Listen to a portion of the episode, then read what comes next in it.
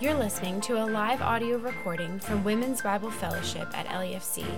This is week number seven of None Like Him. Today's teaching focuses on the truth that God is omnipresent. Okay, ladies, sorry to interrupt your conversation. Um, I'm sure you had some interesting thoughts to share with one another about omnipresent. So, when I taught this study a couple years ago, I taught it in the evening WBF class, and a very insightful and wise woman came up to me after last week's lesson when I talked about God being immutable, unchangeable. And when I had shared, time, uh, shared about the time, I don't know if some of you who weren't here last week, I don't know if you had a chance to listen to it, but when I shared my story about when I had lost sight of God's unchanging character and thought that He had changed slightly. And she said to me, Julie, God showed his love and care for you. Because if you remember the story, I was kind of moaning, like, God, you need to show me love and care when he helped you to fix the closet door, and when you found your dog and got the dog back. And she was so right. And yet, I had chose at that time to focus on everything that was going wrong instead of focusing on the amazing way that God was helping me and revealing himself to me and providing for my needs. Um, and that is why it's so critical to love the Lord our God with all of our heart and soul and strength and mind so that when our feelings are leading us astray, with our mind, we need to bring forth the biblical truths about who God truly is, and then say to ourselves, I believe God. I believe God. Please pray with me. Lord, we thank you that we do know everything communicated to us in the Bible is true about you, always has been, always will be and not just to other people, but it's true for us personally. Forgive us, Lord, for when we lose sight of that. Guide us in your spirit, guide us through your word.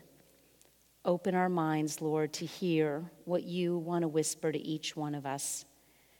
Thank you that you are ever present with us. What a comfort, Father God.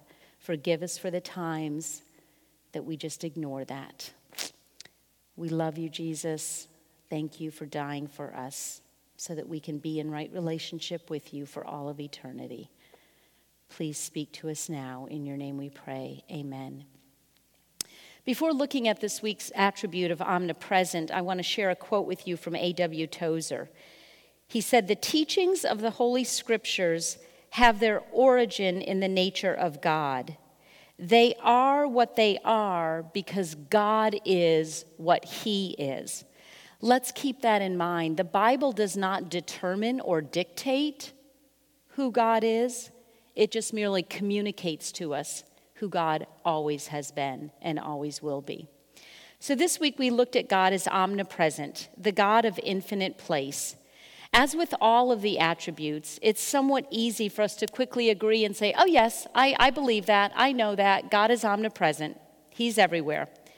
But then when we truly start to think about what that means, like a lady at our table during the discussion time pointed out and said, when Jen said, not only ever present, but during every time period, it can be kind of mind boggling and it can be difficult to fully grasp what that means. Some definitions of omnipresent I've found are limitlessly present, widely or constantly encountered, present everywhere at the same time, present in all places at all times. Jen explained it as there is no place or time where God is not. Tozer describes it as God is near to everything and everyone. The omnipresent God fills heaven and earth, contains heaven and earth, and is present everywhere. He goes on further to explain that if there were any borders to God, any place where God is not, then that place would mark the limits or confines of God. And if God had limits, then he would not be infinite. And we know that God is infinite. Jeremiah 23 24 states, Do I not fill heaven and earth? And this filling isn't just a dwelling in, rather, he swallows up all of heaven and earth. If you were to place a huge bucket in the ocean. The ocean water would definitely fill the bucket, but it wouldn't just fill the bucket, it would also surround the bucket, overflow the bucket in all directions. Yes, God fills heaven and earth, but He also fully surrounds it and contains it. The fact that God is omnipresent is what enabled Jesus to go to the right hand of God the Father. He said, I am going to the right hand of God the Father. And yet he also said, Lo, I am with you always. Because Jesus Christ can be instantaneously everywhere, omnipresent. I want to read several verses, and some of these were in your homework, but they are worth reading again. Jeremiah 23 23. Am I a God at hand, declares the Lord, and not a God far away? Acts 17 27. That they should seek God and perhaps feel their way toward Him and find Him, yet He is actually not far from each one of us. Deuteronomy 31 8. It is the Lord who goes before you. He will be with you. He will not leave you or forsake you. Clearly, that promise is for each of us, wherever we are. Psalm 16 8. I have set the Lord always before me. Because he is at my right hand, I shall not be shaken. As I said last week about him being unchanging, he is an anchor to keep us steady and safe. And again this week, because He is ever present with us, we will be kept steady and safe and not be shaken.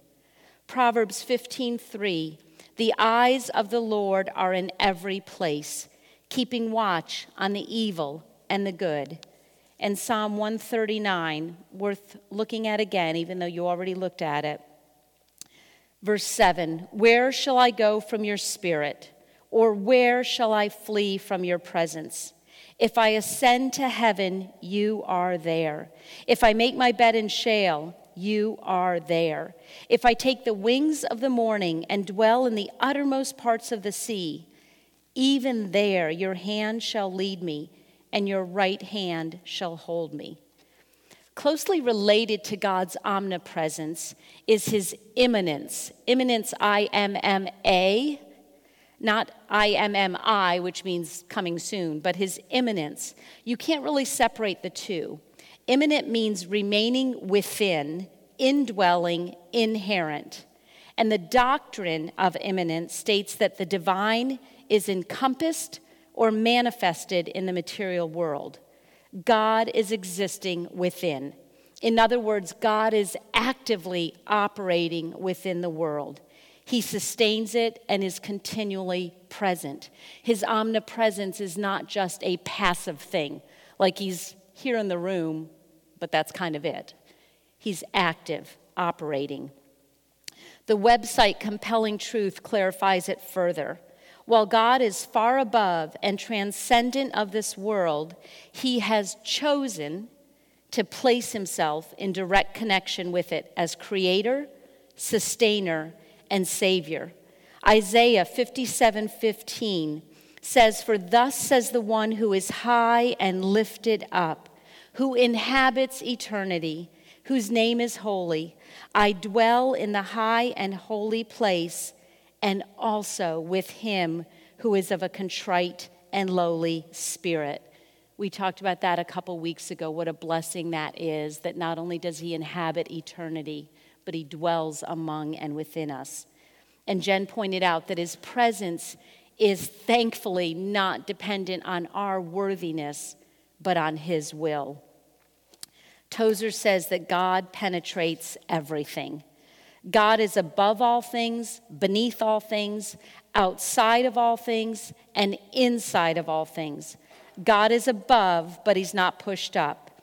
He's beneath, but he's not pressed down. He's outside, but he's not excluded. He's inside, but he's not confined.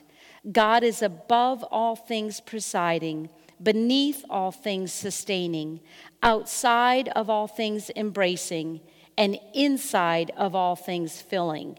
That is the immanence of God. There is not any place where God is not. And Jen wrote that God is not just present, but He is fully present, which allows for free communication with Him. I'm sure you have all experienced someone being with you but not fully present. Maybe your husband as he's watching a sports game and you are trying to converse with him. Maybe you as you're cooking dinner and your child is trying to tell you a story about what happened at school that day. All of us at times are guilty of being physically present, but not fully so, not completely engaged, completely aware, completely attuned. Not so with God. Again, we should respond in awe and gratitude. Tozer poses that if we were to ask God, Where are you? he always would answer, I am where you are. Where are you, God? I am wherever you are. Next to you. He is fully with us, completely engaged and aware and attentive, penetrating our lives. So, why does it matter that God is omnipresent and can never change from being that? Well, for one, his presence with us, his nearness to us, is not dependent on our feelings. Even if we are struggling, which I'm sure we all have at times, to sense him, to sense his nearness, we have to rest in the knowledge and belief that God is present everywhere, always, and fully there. We cannot trust our perception of God's closeness. We don't doubt the existence of the sun, even when heavy clouds completely block it from view and we can't see its rays or feel its warmth. God is a spirit, an omnipresent one. Therefore, he can never be any farther away and he can never be any nearer. Another reason it matters, as the psalmist says, there is nothing hidden from God. That can be very convicting and maybe even a little intimidating. Like, oops, God was there when I lost my temper. God was there when I gossiped. God was there when I adjusted the truth a little bit. But rather than evoking a negative reaction, it should actually make us grateful because that reality may prevent us from committing some grave sins. It may keep us from fleeing or keep help us to flee from temptation, to guard our tongue, to shield our eyes, to watch our steps, knowing that God is right there. When our kids were little, I don't even know if this song is still around. But when our kids were little, we used to often sing with them the song, Be careful, little hands, what you do. Be careful, little eyes, what you see. Be careful, little ears, what you hear. Be careful, little feet, where you go. For the Father up above is looking down with love. So be careful. And I know theologically, we don't, you know, I'm talking about God being very present. This song is saying, you know, he's up above just looking down, but keep in mind it's a kid's song. Um, but it is not some harsh, judgmental eye in the sky that is just waiting to catch us so that he can punish us. It is because of his great mercy and compassion for us. He is ever with us to help us, to strengthen us, to keep us from making a mess of our life or of someone else's. His omnipresence should also greatly assure us because we know that we are never alone. Scripture's clear. God will never forsake us. Nothing can separate us. He goes before and behind. We do not need to fear. And what makes his constant, immanent, fully engaged presence even more comforting are all of his other attributes. Because this constant presence in our day to day life is infinitely loving and wise and good and merciful and knows all and is all powerful. Could there be any better presence to have with us? I earlier read the first half of Deuteronomy 31 8 that said, It is the Lord who goes before you, he will be with you. The second half says, He will not leave you or forsake you. Do not fear or be dismayed. Remember last week I said that because God is unchanging, He must keep each and every promise to us. Well, here's one to cling to He will never leave you. He cannot stop being omnipresent, and that includes in your life. Okay, so we believe God is omnipresent, present everywhere, and we understand that it's important. Then why do we often feel that He's far away? Or even if not far away, why don't we fully sense or feel his close, intimate presence with us? Tozer points out that the Bible plainly teaches the doctrine of divine omnipresence. But he says for the masses of professed Christians and how they live on a daily basis, he claims this is the era of the absentee God.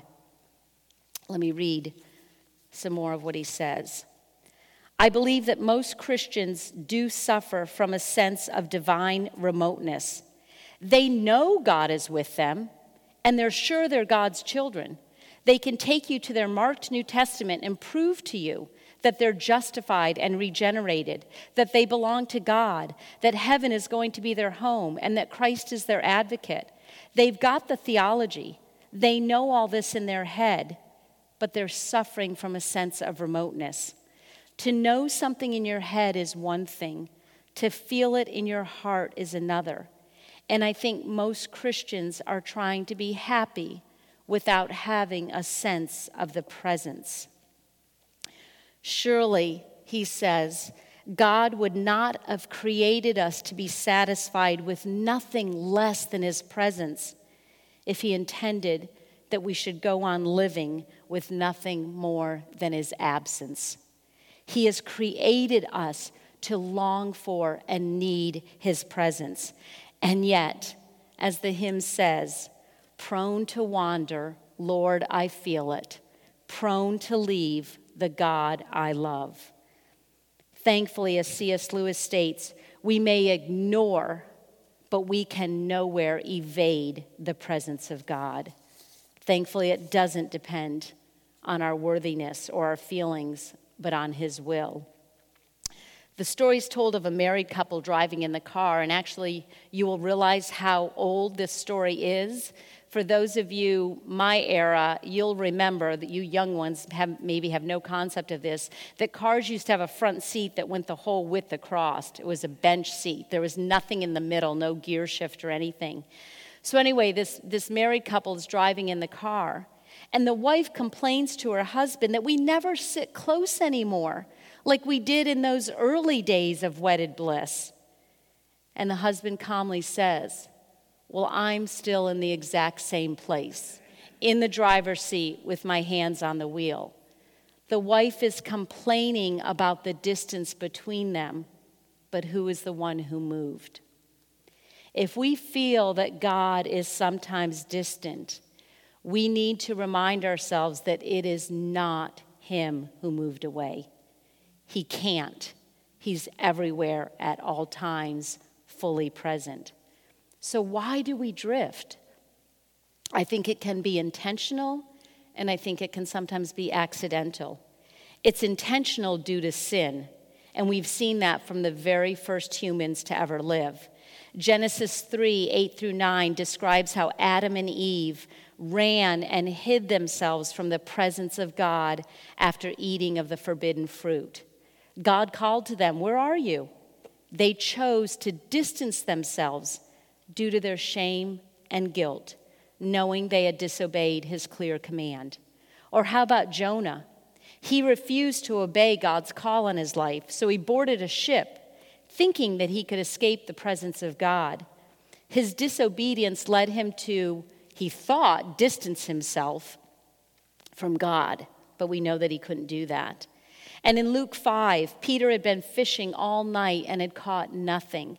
Jesus comes along and tells him to put down his nets. And Peter reser- resisted at first.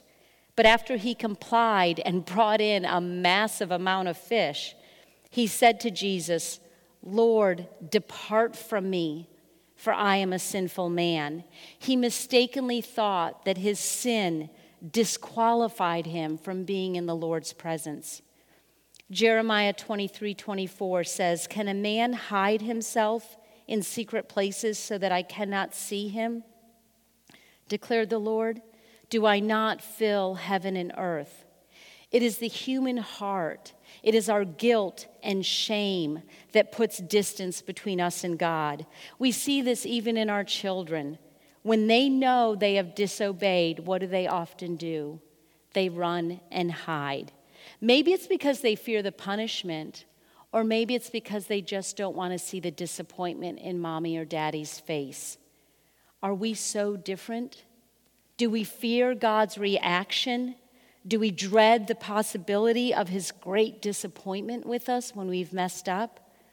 We focus on what a human tendency or reaction would be instead of the infinite mercy and grace of a loving and forgiving Father. And the sad irony is that when we have fallen into sin, when we are burdened by guilt and shame, that's when we need Him the most. When we need to confess and be forgiven and cleansed from all unrighteousness, when we need to receive His loving grace and mercy and be restored into that close, right relationship with Him. And yet we flee, we distance ourselves. In addition to a purposeful moving away, there are times that we unintentionally drift from God. We talked about this at my table. We, come, we become too busy, or so we tell ourselves, to read our Bible, to pray, to spend time with the Lord.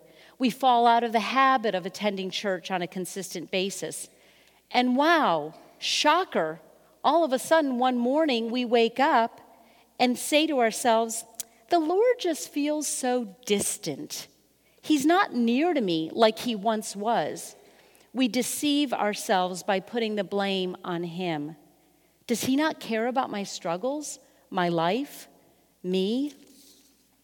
When we neglect to spend intentional and quality time with someone, distance in the relationship is inevitable. I've had so many friends over the years who at one point knew everything about my life on a daily basis knew my thoughts, my feelings, what I was doing that day, but we stopped living in geographic proximity to each other. And then the phone calls became less frequent. And then the long letters were replaced by an annual Christmas card. And before you know it, that once very close friend has become somewhat of a stranger, a fond memory. The greater issue at stake here is that the more we drift from God, the more likely we are to fall into sin, which takes us back to the first cause of the distance purposeful due to our shame and guilt. Before Peter denied Jesus three times, scripture tells us that he was following at a distance. Falling back further from the Lord made it easier for him to deny his Savior. Tozer states that it also seems God's far away because there is such dissimilarity between our moral characters. God is holy, we are sinful. God is perfect, we are flawed. God is infinite, we are finite. Could there be a bigger chasm? We need to realize that yes, God is distant from us in his character, but because of his great love for us, an incomprehensible desire to dwell among his people, he is not distant from us in his presence or in relationship. Again, a reason to stand in awe and gratitude. Should we not show that gratitude to him by not moving away, by not drifting? So, what do we do when God feels distant? When we are not sensing his omnipresence, his immanence? Well, what do we do with our husband or our friends or our family members? We make it a point to spend time together. We strive for some deep conversation to reconnect. We make the effort to schedule dinner. We reach out. We care enough to bring back the closeness. We are intentional. We make it a priority. I've heard it said that no matter how far we have drifted from God, it is only one step back. I would disagree slightly and say it's not even a full step, it's just merely a turning, a turning to Him. Brother Lawrence was a monk who lived hundreds of years ago, and he wrote a book, The Practice of the Presence of God. If you've never read it, I recommend it. It's a short, easy read. His job was washing dishes at the monastery where he and the other monks lived. He led an extremely simple and unglamorous life, yet he was determined that he would do that mundane, mundane task day in and day out to the glory of God. And he did that by being ever aware of his presence. He practiced the presence of God. Acts 17 28, earlier I read verse 27 about seeking God and finding him as he is not far off. Verse 28 says, For in him we live and move and exist. To be aware of that is to practice the presence of God. Psalm 16:8 I have set the Lord continually before me because he is at my right hand I will not be shaken. David wrote that psalm and he knew it had to be an intentional mindful choice to set the Lord continually before him. Life gets busy. I don't need to tell you that. There are endless demands on our time and on our attention. It is unfortunately way too easy to put time with God low on the to do list. And then we drift and we feel distant. We don't sense his close presence. Yet, if we set him continually, if we are purposeful about that, to set him continually before his promise is that we will not be shaken. Tozer wrote, It is the presence of God that gives bliss to moral creatures, and the absence of God that brings everlasting woe to moral creatures. And it's not truly his absence, but it's the perceived absence. We need to acknowledge, like Jacob did in Genesis 28 16, after he had that dream about the ladder that reaches up into heaven, and he saw the angels going up and down the ladder. And he said, Surely the Lord is in this place. And I did not know it. God was there all the time. Jacob was just simply unaware. We need to commit, like David did, to set the Lord continually before us. He is at our right hand always wanting to pour out His grace and peace and blessing and comfort on each of us. He is fully present, penetrating your life, fully engaged and attuned to you. What an incredible blessing to know that we worship a God who, even in his holiness and sovereign power, is ever present with us. Let us choose to live in that truth fully aware of and grateful for his full and penetrating nearness. Please pray with me. Oh, Lord God, we do stand in awe and gratitude that in your holiness and sovereignty, you inhabit eternity, and yet you dwell among us and within us. And your presence is fully engaged with us, fully attuned, fully aware of our every need and desire. Oh Lord, how foolish we are when we allow ourselves to drift away. Forgive us for when we claim that we are just too busy to spend time with you. Forgive us for when we blame you for the distance, when really it's us that have moved. Forgive us for when we fall into sin and then compound that sin by just living under the guilt and shame and hiding from you. Oh Lord, may we just run to you in those moments. May we be intentional about setting you continually before us. May we daily remind ourselves. May we wake up and just say, God, you are here with me, and you will be all day. Maybe we fall asleep saying, Lord, you are still right here with me. Thank you, God, for loving us that much. we praise you. In your Son's precious and holy name, amen.